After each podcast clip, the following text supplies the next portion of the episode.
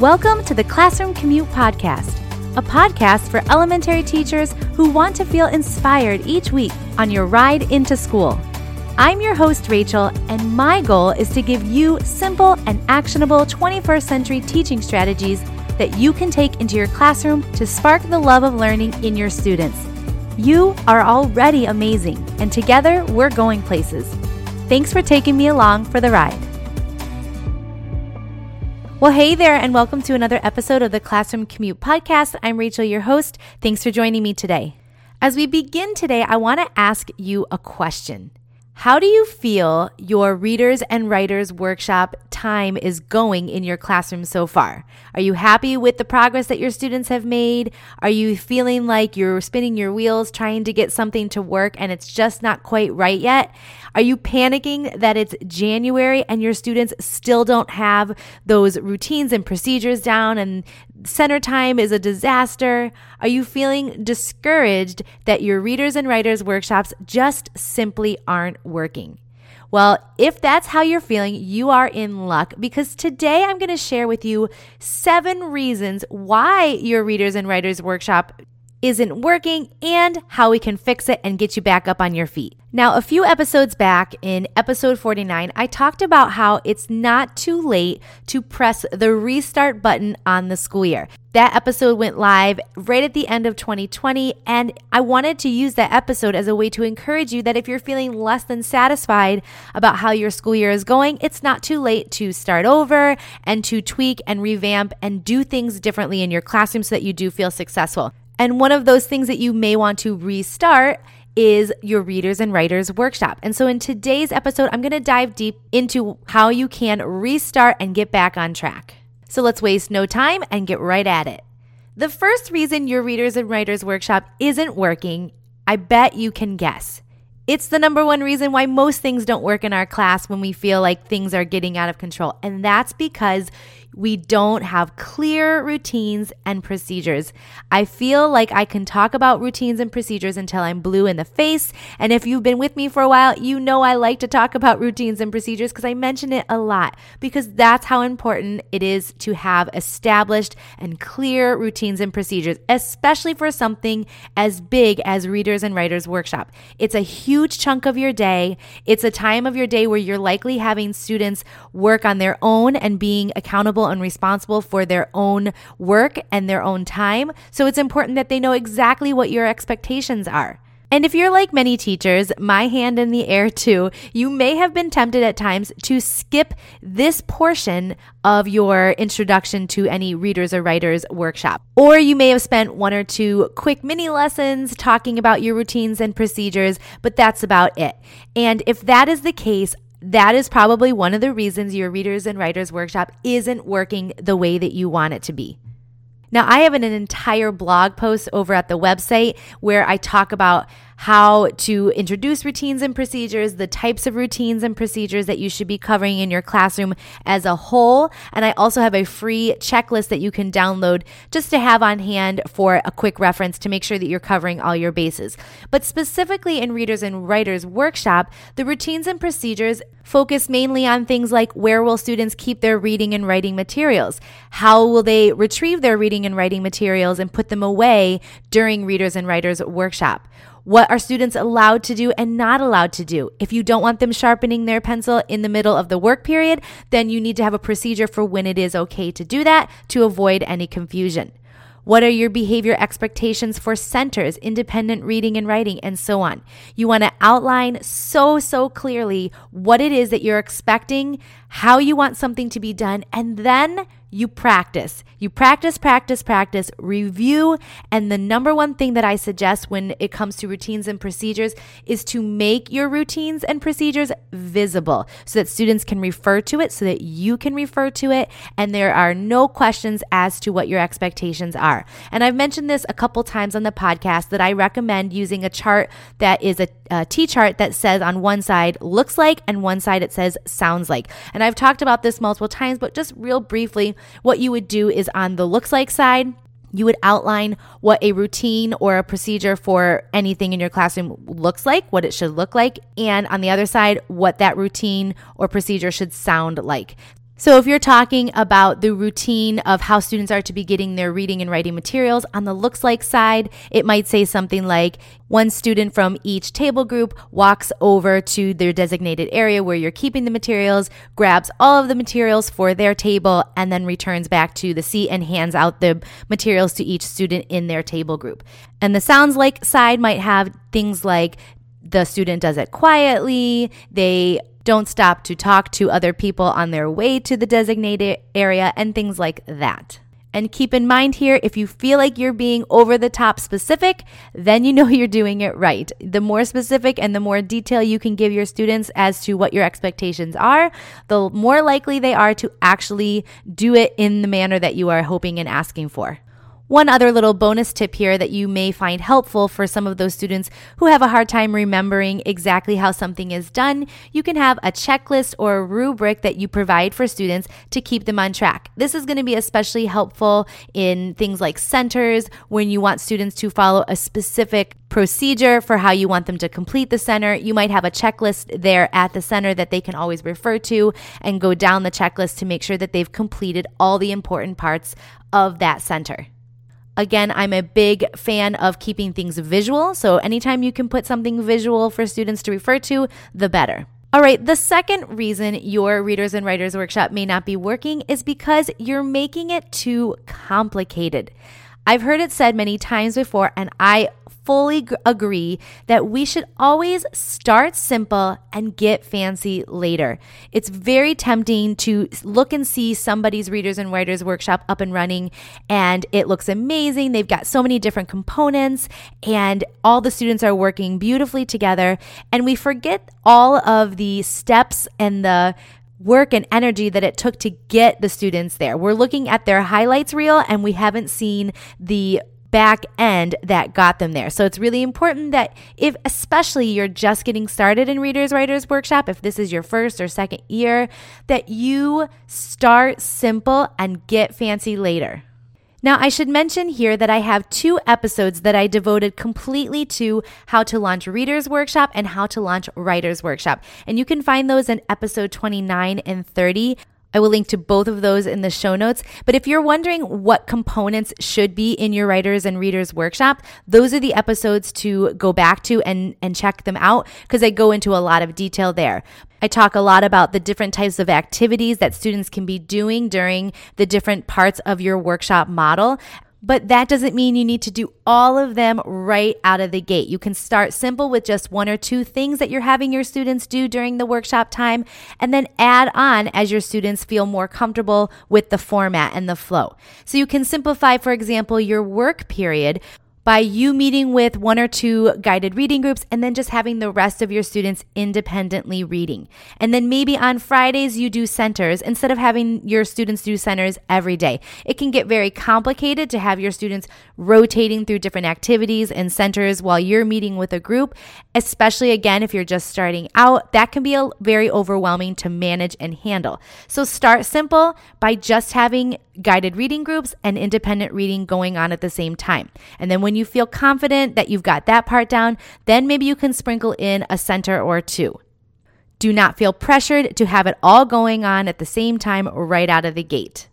In fact, when I was doing Readers Workshop, and I talk about this in the Launching Readers Workshop episode, I actually only ever did centers on Fridays. It was too confusing, it was too loud, it was too much going on at the same time. So I never made it past just doing centers on Fridays. And then I had students doing much more quieter and independent work at their seats the rest of the days. And I kept it like that because it worked for us and it went well.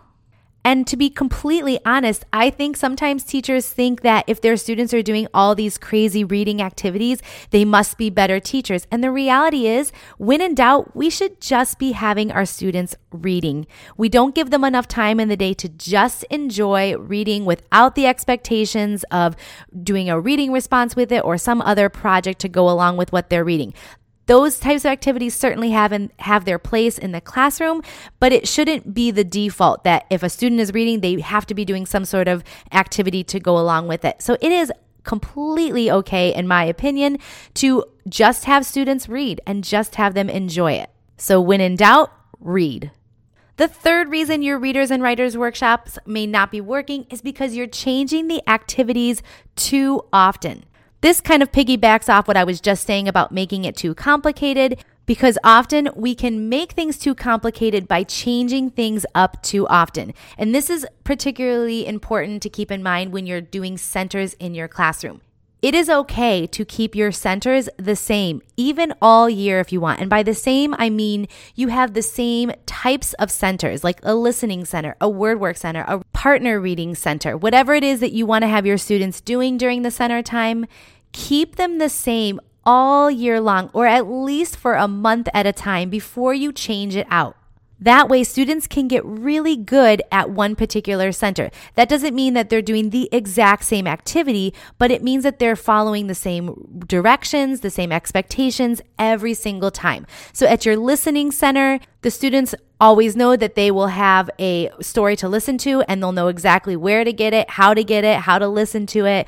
And they complete a similar activity for each story that they listen to. And then when they're done, they do the same X, Y, and Z steps to finish out the center. And if you do that, you're not having to spend precious time that you could be teaching reading skills and strategies, giving them a new direction for a new center that you're introducing. So pick three to five different types of centers that you want your students to get really good at, and then go over those directions, introduce them, and review them often as your students get acquainted with it. And then once the students have mastered those, then they're off and running, and you don't have to say what students should be doing at the listening center each time, or the word work center, or so on. And another thing that I'd like to add to this, and I mentioned this in the episodes on launching Readers and Writers Workshop, is that especially at the beginning of the year or whenever you're beginning Readers and Writers Workshop in your classroom, you should only introduce one new thing at a time. If you give your students five different directions for five different centers, it's likely that they're not going to remember all the details. So just give them one different center and maybe during your work period, with the whole philosophy of start simple, get fancy later. As you're introducing the centers, maybe you just have one group do that center each day while the rest of the students are independently reading or maybe meeting with you for guided reading. And then groups will rotate through that center, and by the end of the week, they will have each had a chance to test out the center. Now, I know that it seems like, gosh, this is going to take forever for me to introduce centers to my class. But remember, if you're doing it right the first time, you're not going to be backtracking later on in the year. So if things are getting too complicated, maybe it's because you're changing up the activities too often. The next reason your Readers and Writers Workshop may not be working the way you want it to be is because you're using centers as a way to teach new concepts instead of using them as review centers. I would venture to say that we should never be asking our students to do something for the first time in a small group setting like a Center for Readers and Writers Workshop without modeling it for them and giving them the support and the scaffolds that they need to have some of that background information that they need before going out and doing it on their own. If you do, you're just looking for students to be frustrated, and which in turn will make you frustrated when things aren't done correctly. So I always use my centers as a way to review something that perhaps we have been talking about for a while, or even as a way to spiral review and bring back things that we've talked about in previous weeks and have them practice it again on their own at a center.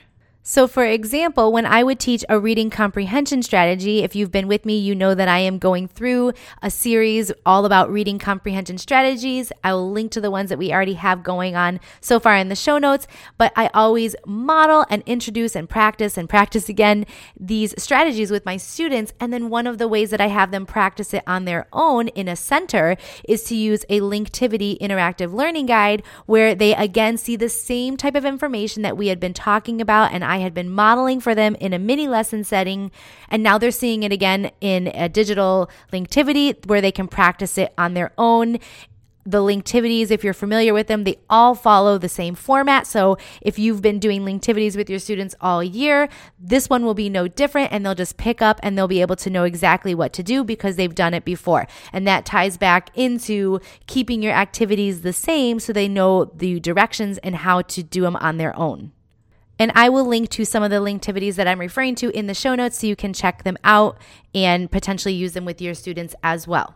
All right, let's move on. I've got two more reasons why your Readers and Writers Workshop may not be working the way that you had hoped.